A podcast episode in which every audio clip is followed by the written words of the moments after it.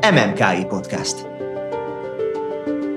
Az em em á Kutatóintézet Kultúrsok című műsora művészetről, újdonságokról, aktualitásokról. Minden, ami zene, irodalom, építészet, táncművészet és alkotáselmélet.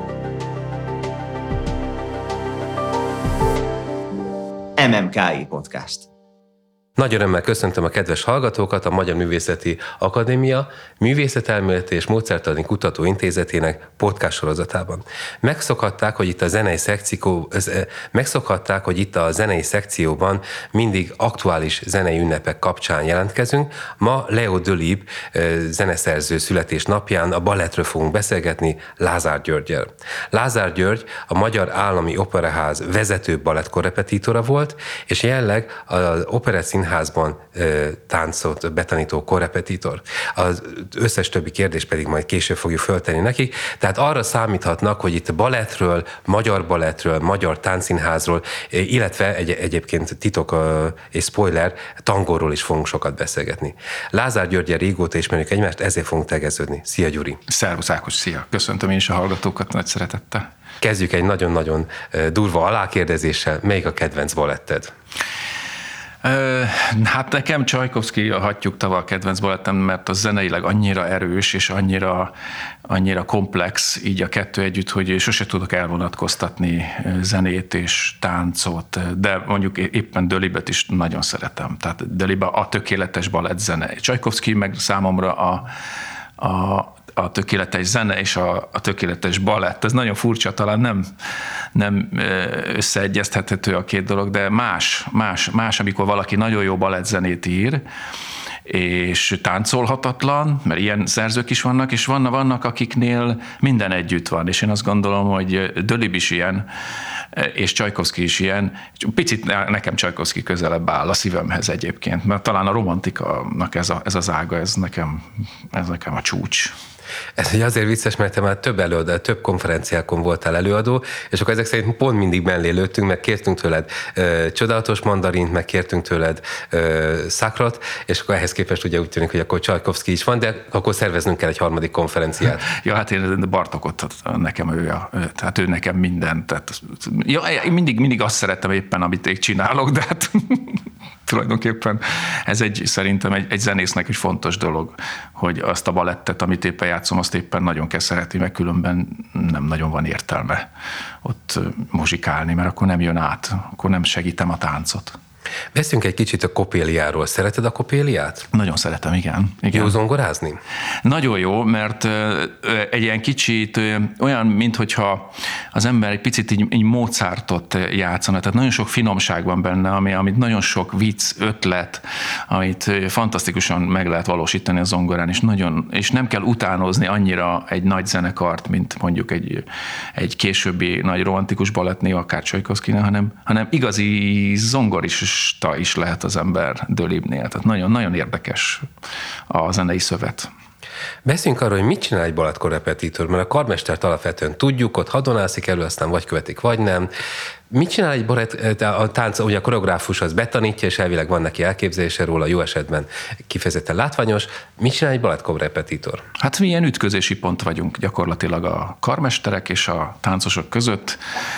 Ugye a táncos az néhány, elnézést kérek a egyébként imádott táncosaimtól, de, de ők zeneileg ugye nem túl sok kifejezést ismernek, és a lassabban és a gyorsabban kívül. Ugye nekünk ezt, ez egy nagyon széles spektrum, tehát ezt nekünk nagyon értelmezni kell. Ugye miközben egy karmester, meg félszavakból is értjük egymást, hogyha ő mondjuk azt mondja, hogy ezt így vagy úgy, vagy valamilyen más indirekt módon közelíti meg a tempó kérdést. Minden esetre nekünk az a dolgunk, hogy a, a zenét véletlenül se sikerüljön megerőszakolni egy, egy balettmesternek, vagy egy, vagy egy éppen elkészülő produkciónak, mert ugye nagyon különbözőek a táncosok, fizikai adottságok vannak arra, mindig megpróbálják a zenét valamilyen módon ráhúzni, módosítani, és nekünk az a dolgunk, hogy a lehető legkevesebbet sérüljön a zeneszerző által megálmodott darab. Na most mire a karmesterhez kerül, addigra meg kéne maradni annak a darabnak, ami eredetileg íródott, de még így is nagyon nehéz dolgunk van, mert ugye a mai táncosok sokkal virtuózabbak, sokkal sokkal nagyobbat ugranak, sokkal képzettebbek technikailag, mint az eredeti táncosok, és így a zeneszerző eredeti tempóit egy picit mindig felül kell bírálni. És ez egy óriási nagy játék a balettkórházban. Ez most csak a repertoárról beszélek.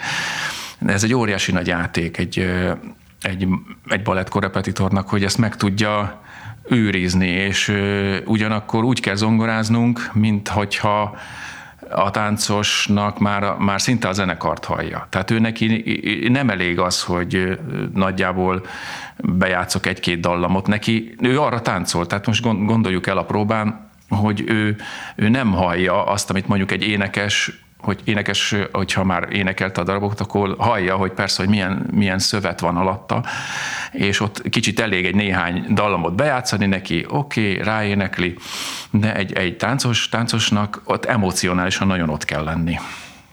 Ugye ezt meséljük el a hallgatóknak, hogy a balett táncos az gyakorlatilag ezen a téren mondjuk olyan, mint egy... Tehát be kell idomítani arra a zenére, így tehát van. Gyakorlatilag a lábába bele kell tenni, és a győriek meséltek, győri balettesek mesélték nekünk, hogy amikor megtanultak egy Lutosławski zenére egy koreográfiát, de Lutosławskival való levelezés való elakadt, és az utolsó pillanatban egy héttel a bemutató előtt Lutosławski, amikor értesült a dologról, és fölfogta, hogy mi is áll a levélben, akkor letiltotta.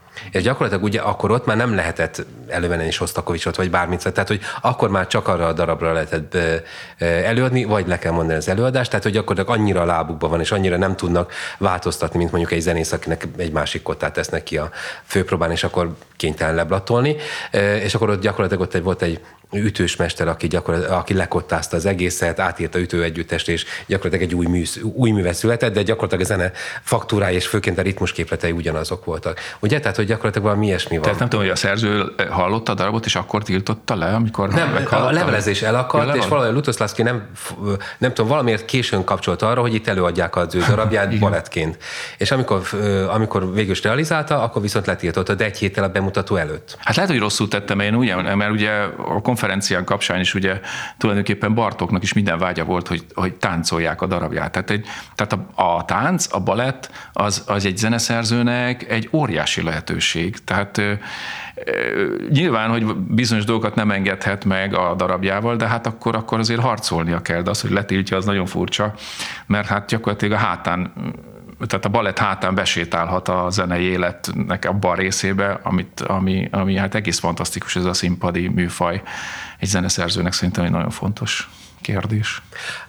Vissza egy picit a Hattyúk-Tavára meg a megerőszakolásra. A kilencvenes években volt egy orosz rendezése a Hattyúk-Tavának az, az operában, ahol egy incesztuózus jelenettel, ugye egy incesztussal kezdődik az egész, és ez a sérülés okozza azt, hogy a királyfi végül mindig a rossz hattyút választja. Igen, hát ennek nagyon sok értelmezése van egyébként. Igen. Azt te láttad azt a... Igen, igen, igen. Én a, én a nyolcvannyolc óta vagyok az operában. Akkor bedolgoztál is. Úgyhogy dolgoztam benne, igen. Ö, vannak ilyen és ehhez hasonló nagyon erős átértelmezései a Hattyúk-Tavának, amiket lát? Hogyne. Hát például a mostani holland változat is inkább felismerhetően az a, az a fajta kultúra, ami náluk van. Tehát ez a, ez a kicsit flamand, kicsit... hűvösebb, tehát nem az oroszos változat, hanem egy, egyfajta gondolkodós, gondolkodóbb, filozofikusabb értelmezése a Hattyúk-Tavának. Másképp ízlés dolga, de a Hattyúk-Tavában nagyon sok, sokan megpróbálnak valamit elmondani, amit szerintük fontos. Igen, de hát nyilván ez a, a nézőnek pedig az a fontos, hogy, hogy ismeri ezeket a ezeket a koreográfiákat, ami, amiket azért ugyan nagyon azért nem változtatnak át, és ugye neki az a fontos, hogy, hogy technikailag meg tudják-e valósítani. Hát az igazi balettfanokról beszélek, mert persze a nézők is több, többfélék. Ö, említettem a bemutatódban, hogy te most az Operett Színházban vagy. Ö, Hattyúk-Taváról, Kopéliáról, csa, csodálatos mandarinról beszéltünk az, az előzőekben. Mit csinálsz az Operett Színházban?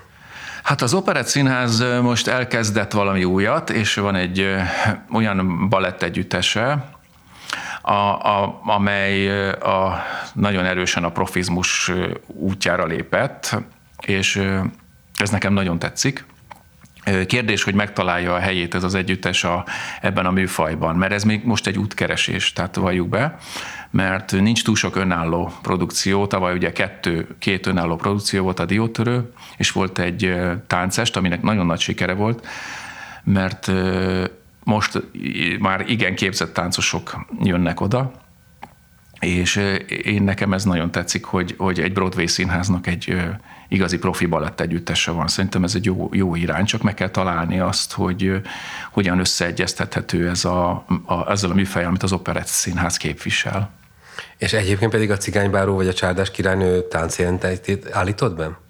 Igen, de ezek, ez, hogy ott van egy balett együttes, ez még a, a, a rendezőknek és a tehát a, ezeknek a színpadra állításoknak még úgy, hogy mondjam, nem esett le. Uh-huh. Tehát ez még nincs kihasználva. Tehát ők, ők, én szerintem ezekben a darabokban a képzettségükön alul szerepelnek. De ez az én saját uh-huh. véleményem, ez nem sértés, csak, csak azt látom, hogy, hogy még nem használják őket ki. Azt, hogy, azt, hogy igen, igen, igen, hát ez, itt nagyon profi táncosok vannak.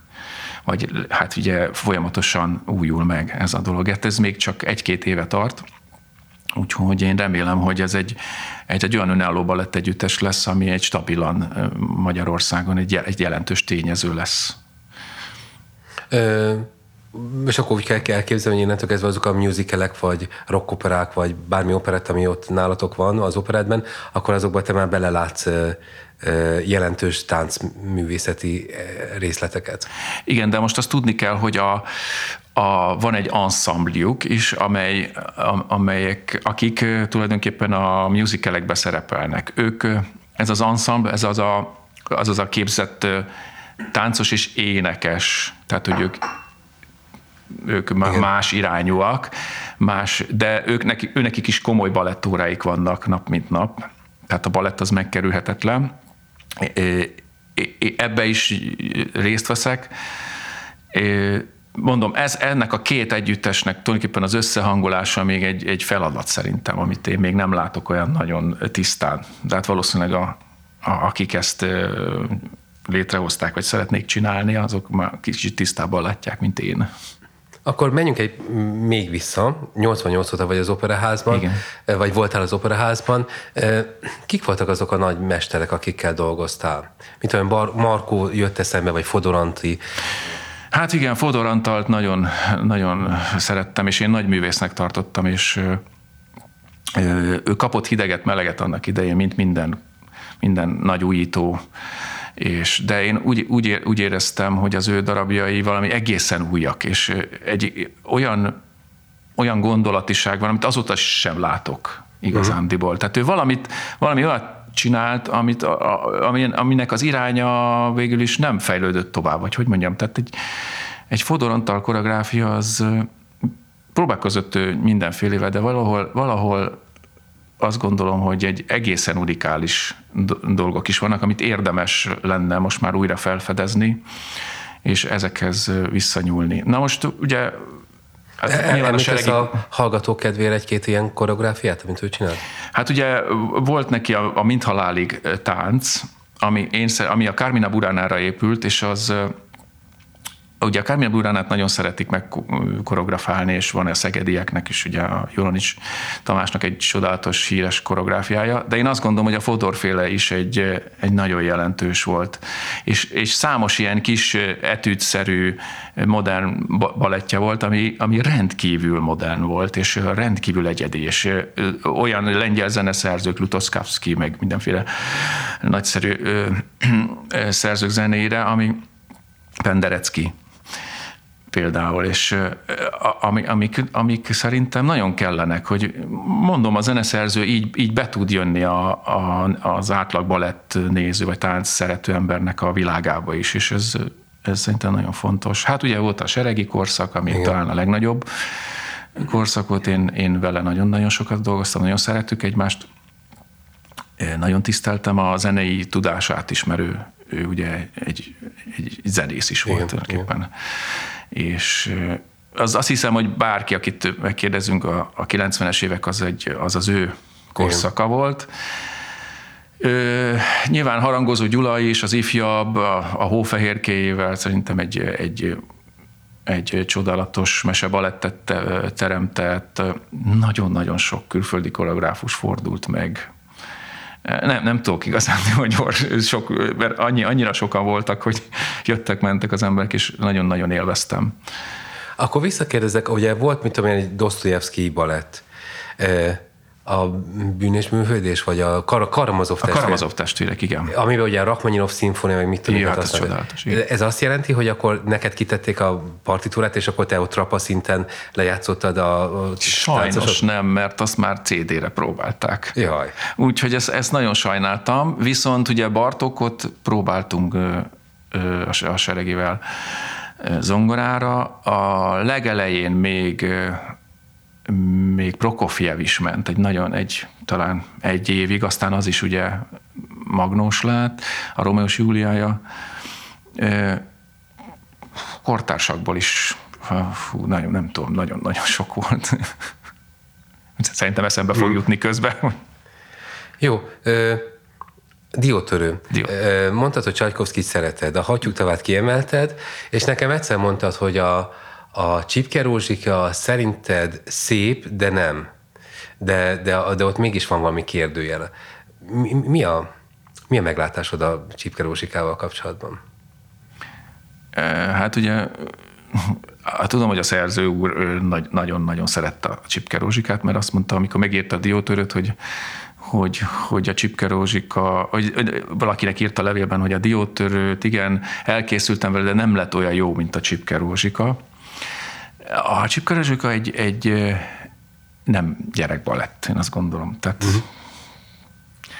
Nem tudom, hogy a Diótörő az-e, talán az sem, de azért ott, ott sok gyerek van mindig karácsonytáján a színházban.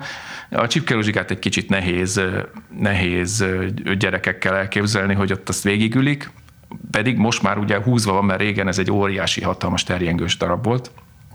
És nagyon-nagyon finom kis zenékkel, ami csodálatos, alul hangszerelt, olyan, de direkt, tehát ilyen mese, meseszerűen hangszerelt, ami Csajkovszkijtól egészen unikális.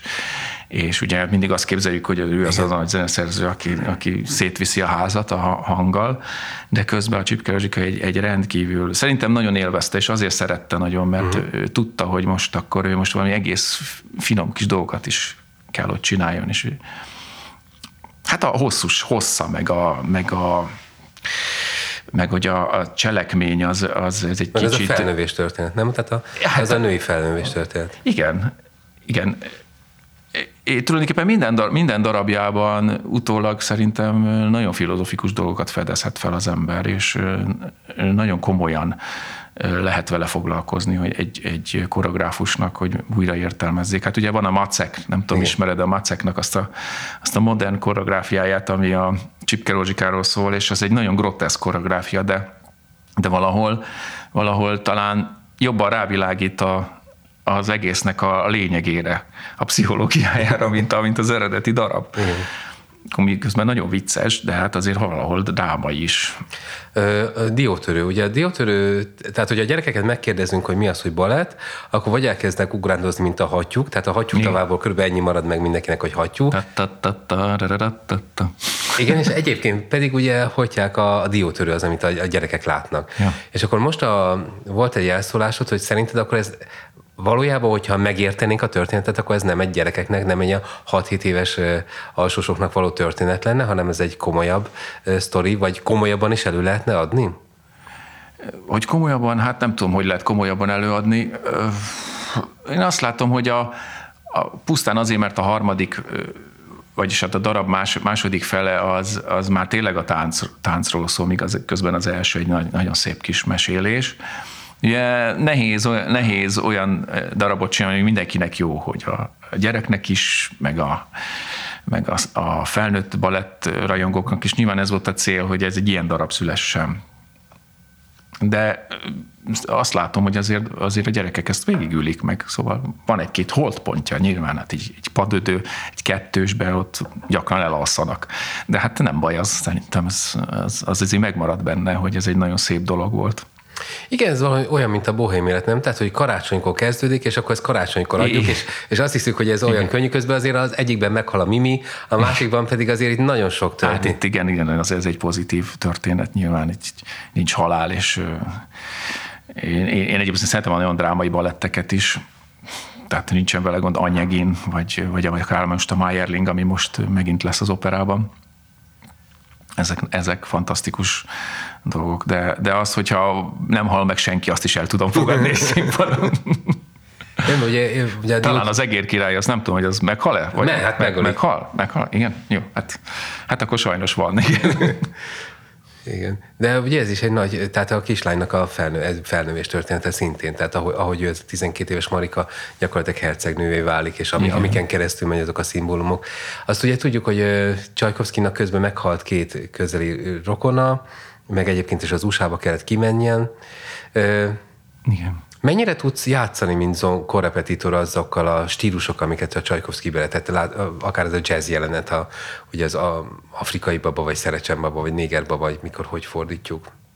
Hát ez egy nagyon színes darab tényleg, tehát ez, ez, ezen nem alszik el az ember. Egyébként is nagyon nehéz, és még a zenekar is, hát ugyan idézőjelben rettek tőle, de, de van feladat. Tehát Tehát ezek a, ezek a, ez a nagyon nagy sokszínűsége az a, az a legnagyobb értéke talán ennek, hogy, hogy mindenféle stílus egyszerűen elkezd kavarogni, mint egy igazi, igazi színes mesekönyv, olyan a Diótörő tényleg. Talán lehet, hogy tényleg ez a nagy varázsa, ahogy mondod.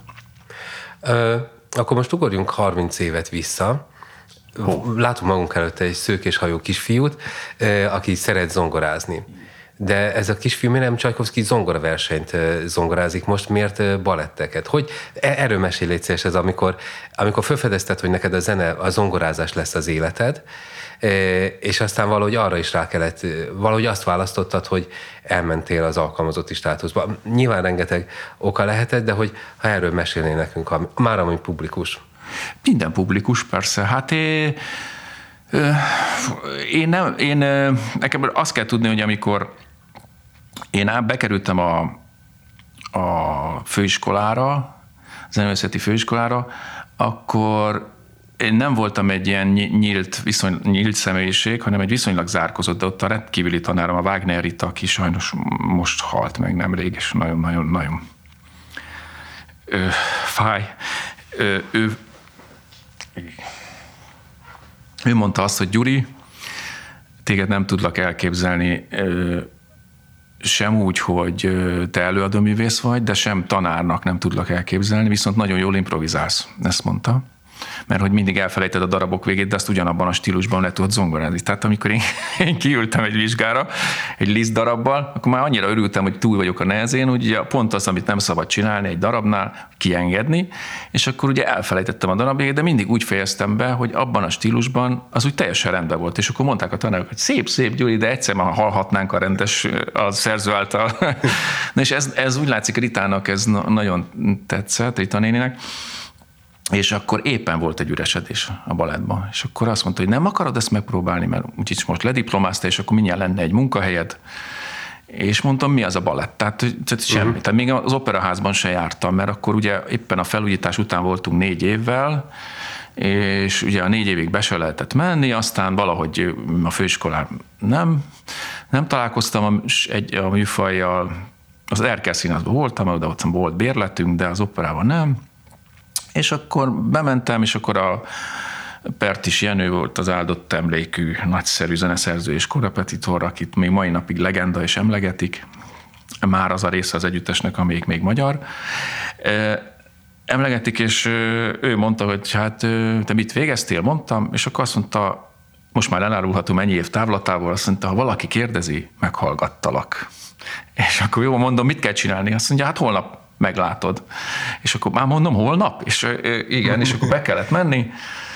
Leültünk a zongorához, ugye a balett óra az egy ilyen improvizációs óra, amikor ugye a balettmester elmondja, hogy nagyjából mit akar, a zongorista pedig ráhúz valamit, ami, amit vagy kézdarabot, ami a fejébe van, vagy, vagy ugye főleg improvizál, és akkor az első három számot aznap még csak meghallgattam, másnap meg azt mondta, hogy akkor játsz te az első hármat. De te jó Isten! És akkor valamit csináltam otthon, és akkor már, már a Balettrúdnál egy, egy nagyon kedves kolléganő azt mondta, hát ezt milyen jól csinálja. Na és akkor innentől kezdve úgy beleragadtam a dologba. Néhány voltak holdpontok, amik azt gondoltam, nem nekem való, mert ez egy nagyon-nagyon-nagyon hosszú, fel, ö, ö, hosszú folyamat, amíg az ember megtanul jól, megtanulja a balettórát, a mozdulatokat, a, a az affinitásnak kell lenni, tehát az, hogy gyakorlatilag olyan, mintha te mondjuk táncolnál. Igen. Tehát neked azt kell érezni, hogy te, te ezt meg tudod csinálni, és akkor ez alá mit adná? Ez a, ez a legjobb hozzáállás. És kell hozzá egy lazasság, hú, hát szóval, szóval ez azért hosszú évek volt, és voltak holdpontok, amikor azt mondtam, na hát azt én nem, nem bírom, de az eleje az jól indult, és ez, ez fontos. Tehát amikor fontos, amikor azt mondják az embernek, hogy na hát, gyerünk, mert és őszintén, tehát hogy nem, nem csak úgy, hanem tényleg azt mondták, hogy hát így jó lesz ez, na. És ti a operázzal szemben levő palottában gyakoroltatok, vagy az operában? Nem, ott már mindig az operában volt. Tehát ugye én rögtön, rögtön már az együtteshez kerültem, és ő, ő, nekik akkor már elkészült a színház, és akkor már ott volt minden. Ott fönt van a... A harmadik emeleten, igen, igen. Hát most ugye újra nyílik tavasszal, állítólag csodálatos, még nem láttam.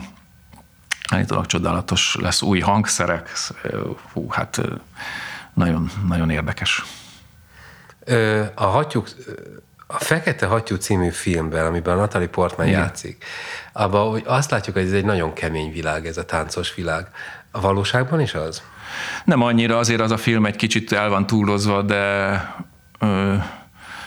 de hát ők, ők nagyon speciálisak minden szempontból, ahogy szóval egy, egy táncos rögtön észre lehet venni az utcán, hogy ahogy megy, ugye ki van fordulva a csípője, nagyon szépek a, a mozdulatai, de ezért ők nagyon-nagyon megszenvednek, tehát ez egy borzasztóan nehéz. Beállnak reggel a rúd mellé, egyáltalán nincs kedvük az egészhez, és akkor jön a zongorista, aki egy kicsit feldobja a hangulatot, valami jópofát játszik, és akkor elindul az egész, és utána miközben nekik ugye a zenére is kell figyelni, de főleg, főleg arra, hogy melyik mozdulatot pontosan hogy csinálják, hogy be beidomították őket gyakorlatilag már a, a kezdetekkor, és nagyon-nagyon nagy szenvedés, és rövid pálya, sajnos. Tehát húsz év, és, és vége van. Tehát.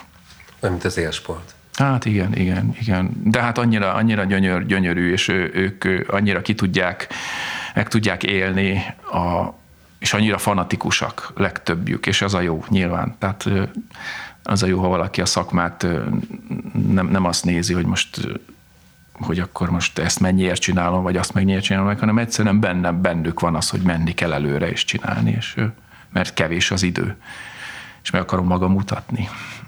Kis János, az em em á alelnöke és a Táncművészeti Egyetem kuratóriumának vezetője, igen. Azt nyilatkozta egy korábbi podcastban, hogy a táncos szakmában nagyon gondolnak arra, hogy mi lesz a táncosokkal, amikor lejár a pályájuk, és hogy mit tudom én, egy magyar szólótáncos, aki Hollandiában volt sokáig szólótáncos, őt például átképezték, és jelenleg repülőpilóta. Ja, Nagy Tamás, igen. Én még repültem is vele Báriból, nem olyan régen, és hát, de hát ő egy, egy zseni, zseni, tehát ő mondjuk zenész is volt, tán, zongorázott is, és igen, hát Hollandiában volt egy erőteljes ilyen, ö, hát hogy mondják ezt manapság, életpályamodell.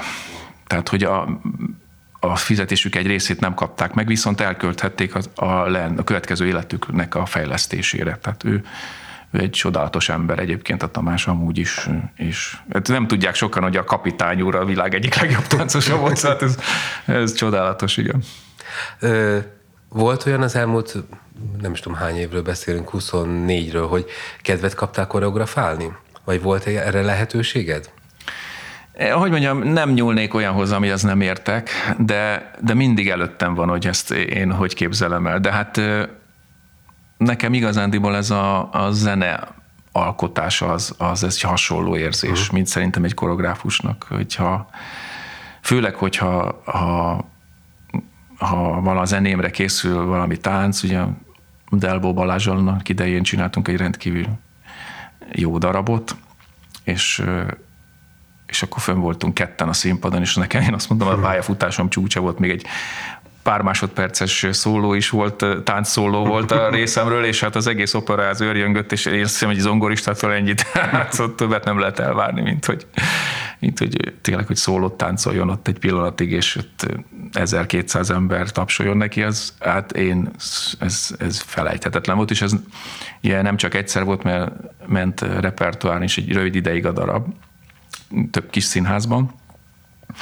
Úgyhogy ez, egy, ez, ez volt egy nagyon nagy élmény. Tehát, hogyha a koreográfusi véna, hát van a családban, mert, mert a lányom táncos, a fiam zeneszerző, és, és így, így a kettő mindig valahogy így egy össze van kapcsolva.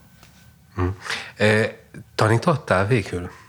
Tanítottam, hogyne, hogyne, hát én nagyon sokat tanítottam, de magánúton. Uh-huh. Magánúton, és ez ad egy szabadságot az embernek. Nagyszerű tanáraim voltak, és abban az időben szerintem nagyon jó zene tanárképzés volt, és én a mai napig abból élek. Uh-huh.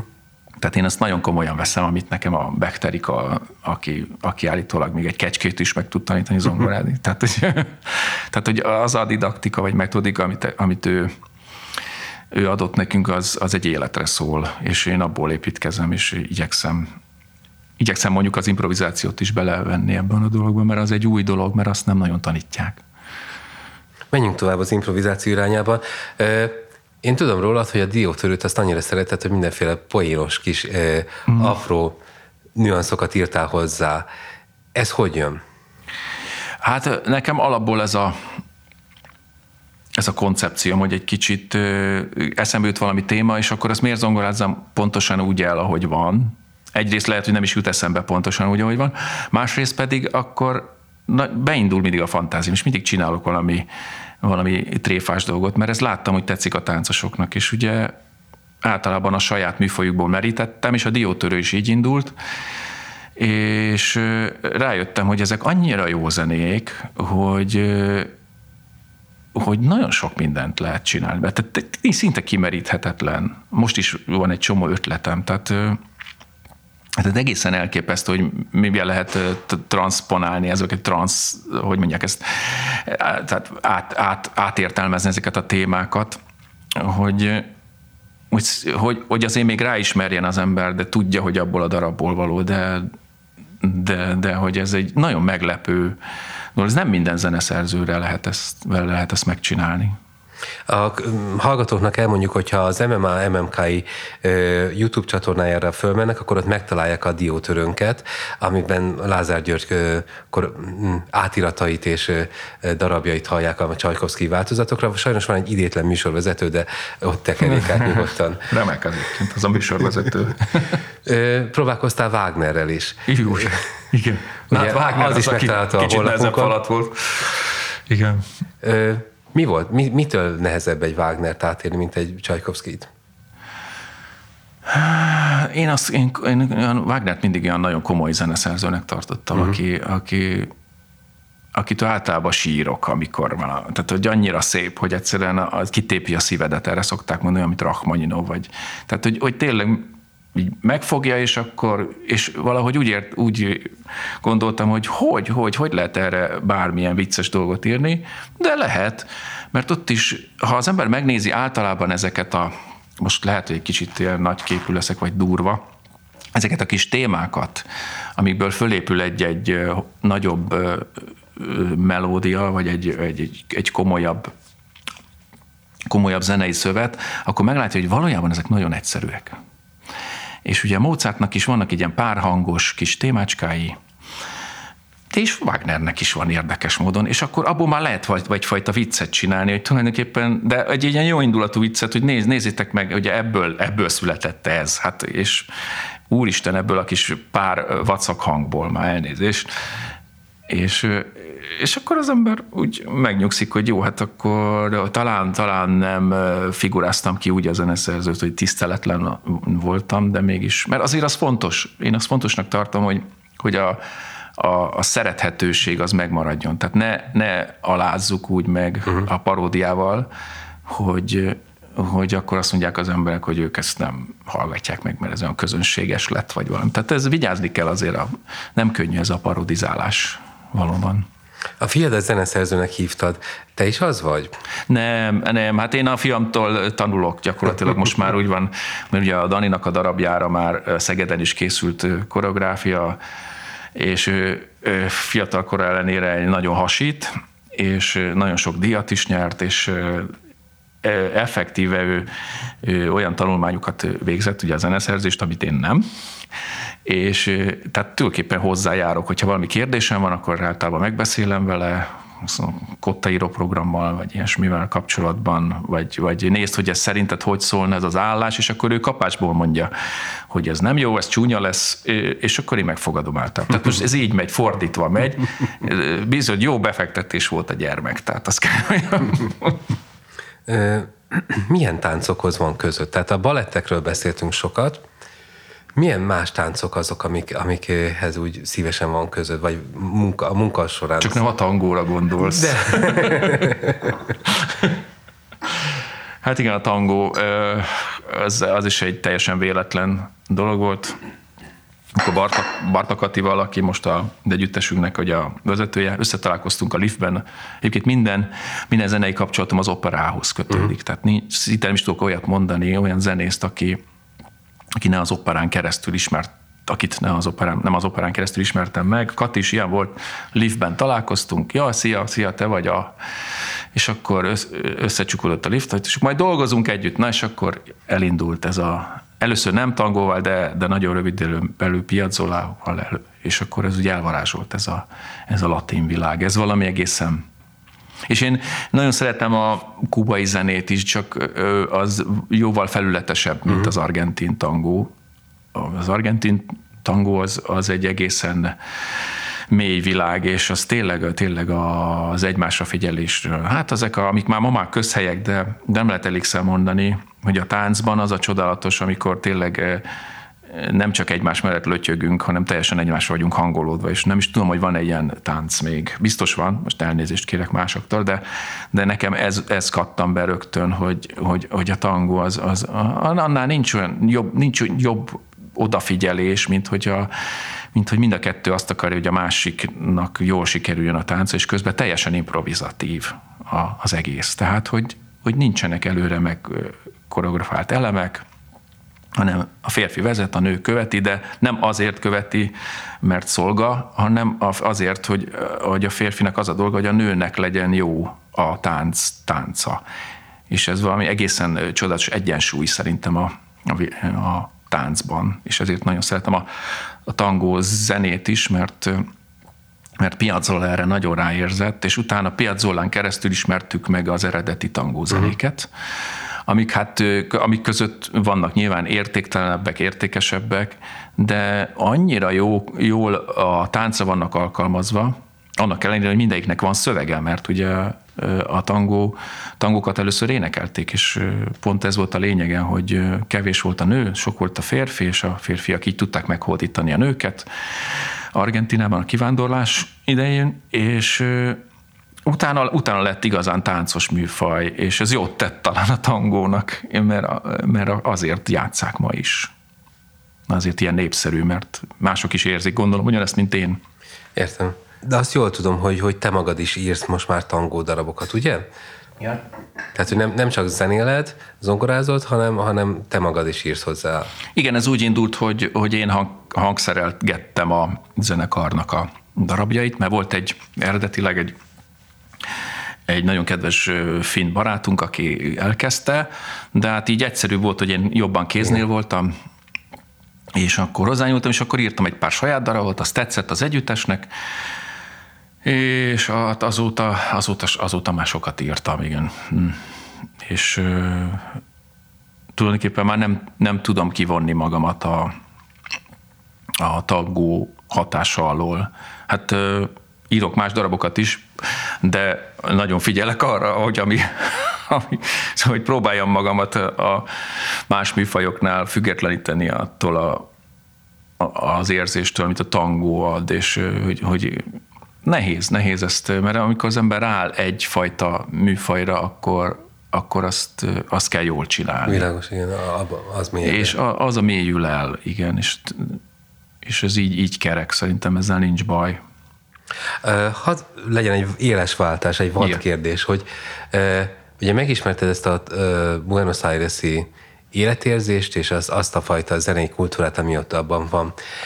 Mit gondolsz, hogyha a magyar népzenének mondjuk egy jó kis csíki, hangszeres népzenét, amit mondjuk Lajtáig kutattak, de aminek vannak mondjuk mai napig is következmény, azzal is lehetne ugyanígy ugyanígy kinyitni, azt is, azt is el lehetne erre vinni, vagy ez annyira jellegzetesen a tangó világ, amiről beszélsz, hogy, hogy, hogy, hogy nem, nem, nem fordítható át. Úgy érted, hogy a, a... Tehát ez a fajta intimitás, ez a fajta bensőségesség, a szenvedélynek ez a visszafogottsága, meg ez a e, hihetetlen humánus gondolat, ami, amit a tangó kapcsán elmondtál, hogy Meg, a, a zeneileg, meg táncban ezt, ezt meg tudjuk csinálni mondjuk egy csíki forgatósban?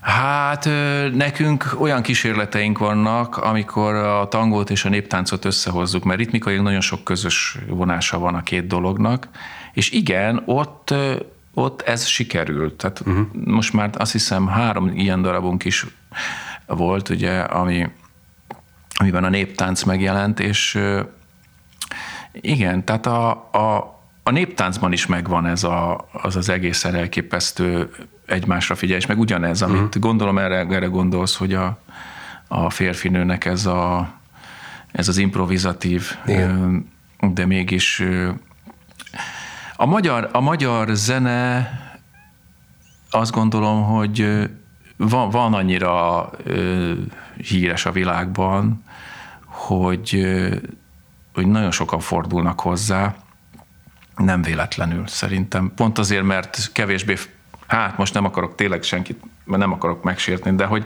hogy, hogy nem, nem, nem, nem egyfajta pusztán szórakozás, uh-huh. amikor táncol egy magyar ember, azt gondolom, hanem, hanem egyfajta olyan kifejezése a, a lelki világának, és azért van, azért ilyen színes a népzene is, a magyar népzene, hogy én a székit szeretem a legjobban, uh-huh. én szerintem annál, annál fantasztikusabb ritmus, ami azokban van, én nem is, nem is tudom, hogy, hogy hogy tudnak ilyen gyönyörűen muzsikálni, meg táncolni erre. Nekem mindig ez a kicsit, nem a magamutogatós része tetszik, uh-huh. a népzenében sem, de a tangóban sem uh-huh. egyébként. Tehát nem, nem ezek a nagyon színpadi változatok, amikor a lábdobálások mindenhol vannak, hát le, leborulok persze, csak csak a, a, amikor azt érzem, hogy valami, valamit át tud adni, vagy valamit megértek a, a, abból a világból, ahogy éltek azok az emberek. Ugye a tangónak is van egy ilyen vonala, ez a kanjenge, ami egy kicsit ilyen a, a, az igazi népnek a, az a fajta össze, fono, összekapcsolódása, aki a férfinak, nőnek, hogy, hogy ahogy tudunk, éppen táncolunk, uh-huh. és nem is tudunk nagyon tangózni, de mégis csinálunk valami amit, és valahogy a kanjenge az ilyen, ilyen. És nekem a, a, ott tetszik, mert ott annyi mindent ki tudnak fejezni, hogy most vidámak vagyunk, most kicsit szomorúak vagyunk, boldogok vagyunk, de nem, de nem mutogatjuk a, a trúvályokat. És ugye a magyar népzenében is nagyon sok ilyen lábdobálós férfi, ugye a férfiaknak ugye sokkal nagyobb a, talán a a szerepük a, a magyar néptáncban, és azok is nagyon-nagyon tetszenek, de amikor össze vannak kapaszkodva, és egymásra figyelnek, nekem az fontosabb. Uh-huh. Fontosabb. És általában a többi zenével is így vagyok. Én nagyon szeretem a virtuozitást a zenében, mert nagyon jó hallgatni, és tényleg leborulok, amikor valaki úgy tud hangszerrel bánni, hogy, hogy látszik, hogy szinte belőle nőtt ki, de azért az nem a, nem a lényeg. Igen. Nem az a lényeg, igen. Azt akarom, hogy tud a vége fele kérdezni, hogy irdatlan mennyiségű érzelemről beszélünk, tehát nagyon-nagyon újra és újra az érzelmek jönnek el. Mm. Hogy lehet ezt bírni? Hogy bírja a szíved? Hát igen, szóval én, én egy kicsit talán sok vagyok ilyen szempontból, de, de azt gondolom, hogy ki kell írni az embernek magában, meg ki kell zongorázni magában. Nekem van az a szerencsém, hogy leülök a zongorához, és ha, ha már ilyen vagyok, akkor nem a pszichológusnál kötök ki, hanem a, hanem a zongora előtt, és én azt meg tudom, meg tudom élni. Akkor én bemegyek egy baletterembe, és én, ha éppen aznap nincs jó kedvem, akkor olyanokat játszok, hogy, hogy egyrészt jobb kedvem legyen, uh-huh. másrészt meg, meg, meg ők is érzik, hogy egy kicsit ma, ma egy úri líraibb, vagy kicsit drámaibb, vagy és ezzel nincsen semmi baj. Nyilván nem akarom őket se annyira megvezetni, hogy nem akarom, hogy a padlót fogjanak a szomorúságtól, meg a májbajtól, de, de, de ha ilyen vagyok, nem tudok mit csinálni. Tehát én, én általában úgy fejezem ki magamat, ahogy játszom. És megvan az a szerencsém, hogy van egy közeg a táncosok, akik ezt meghallgatják. Tehát nem csak otthon leülök, és akkor el, elzongol, azt is nagyon szeretem, hogy maga, magamat így, hát kvázi nem tudom, megvigasztalom, vagy feldobom egy kicsit, de amikor, hát kell egy kicsi exhibicionizmus, az ténykérdés ez a dologhoz, de megpróbálok most az utóbbi időben már, már ilyen a vagányság helyett egy kicsit őszintébben megnyilvánulni. Te hallgatsz zenét otthon? Persze, persze, én hallgatok, igen. De a világzenét, nagyon sok mindent hallgatok. Most éppen, mielőtt eljöttem, egy ilyen párizsi reggeli zenét hallgattam, ilyen, ilyen morning musicot, és elképesztően tetszik nekem az, hogyha valaki, így, valaki, hogy föl kell az ember, és akkor egyszer csak egy ilyen, pont, pont az a fajta hangulat van, Ami, ami, ami egy reggel, ami az én reggelemhez nagyon illik, hogy csak nézek ki a fejemből, és akkor egy kicsit hallgatom, hogy ébred a világ, és ez nekem most nagyon tetszik, egy ideje ilyeneket hallgatok reggel, de amúgy nem, nem tudnék Wagnert hallgatni reggel, ha már erre lesz.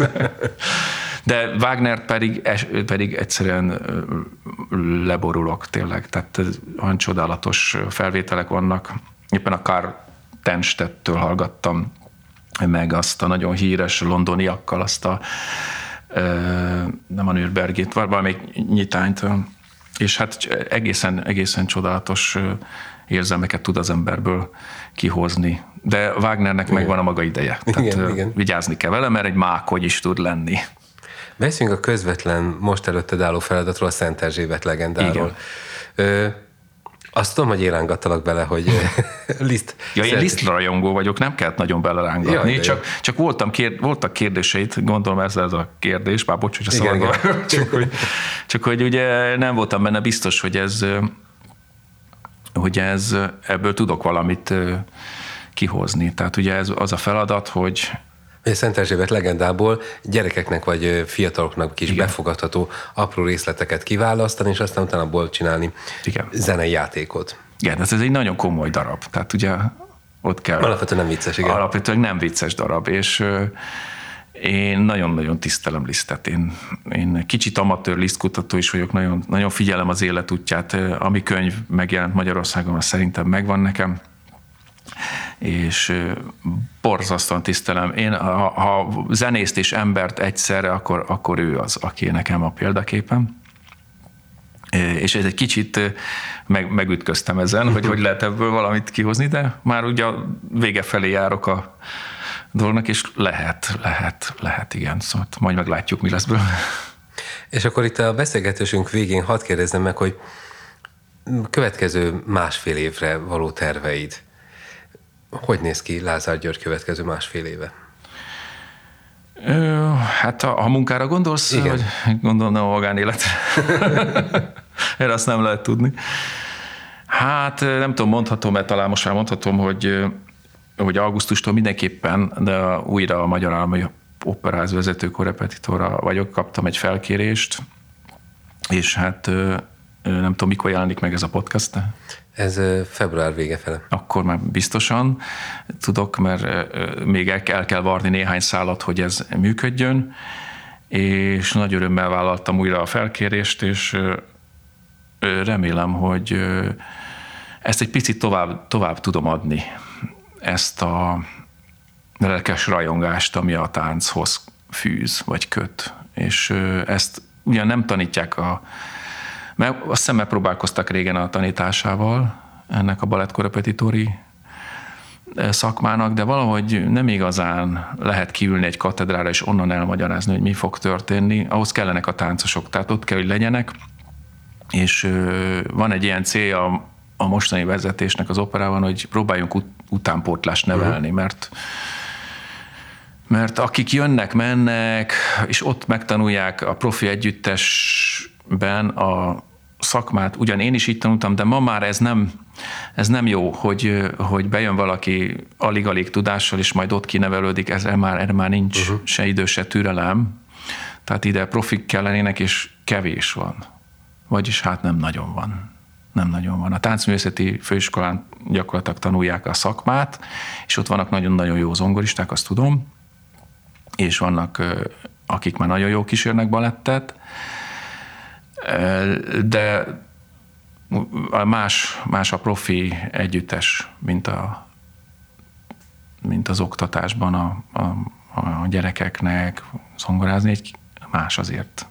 Nagyon szépen köszönöm a beszélgetést. Én is köszönöm szépen. Kedves hallgatóink, önöktől búcsúzom, tehát a Magyar Művészeti Akadémia Művészetelmét és Módszertani Kutatóintézetének podcast sorozatában a Zenei Aktualitások műsort hallgatták. Lázár Györgyel, a Magyar Állami Operaház volt és jövő, jövendő vezető balett korrepetitorával beszélgettem. Viszont hallásra!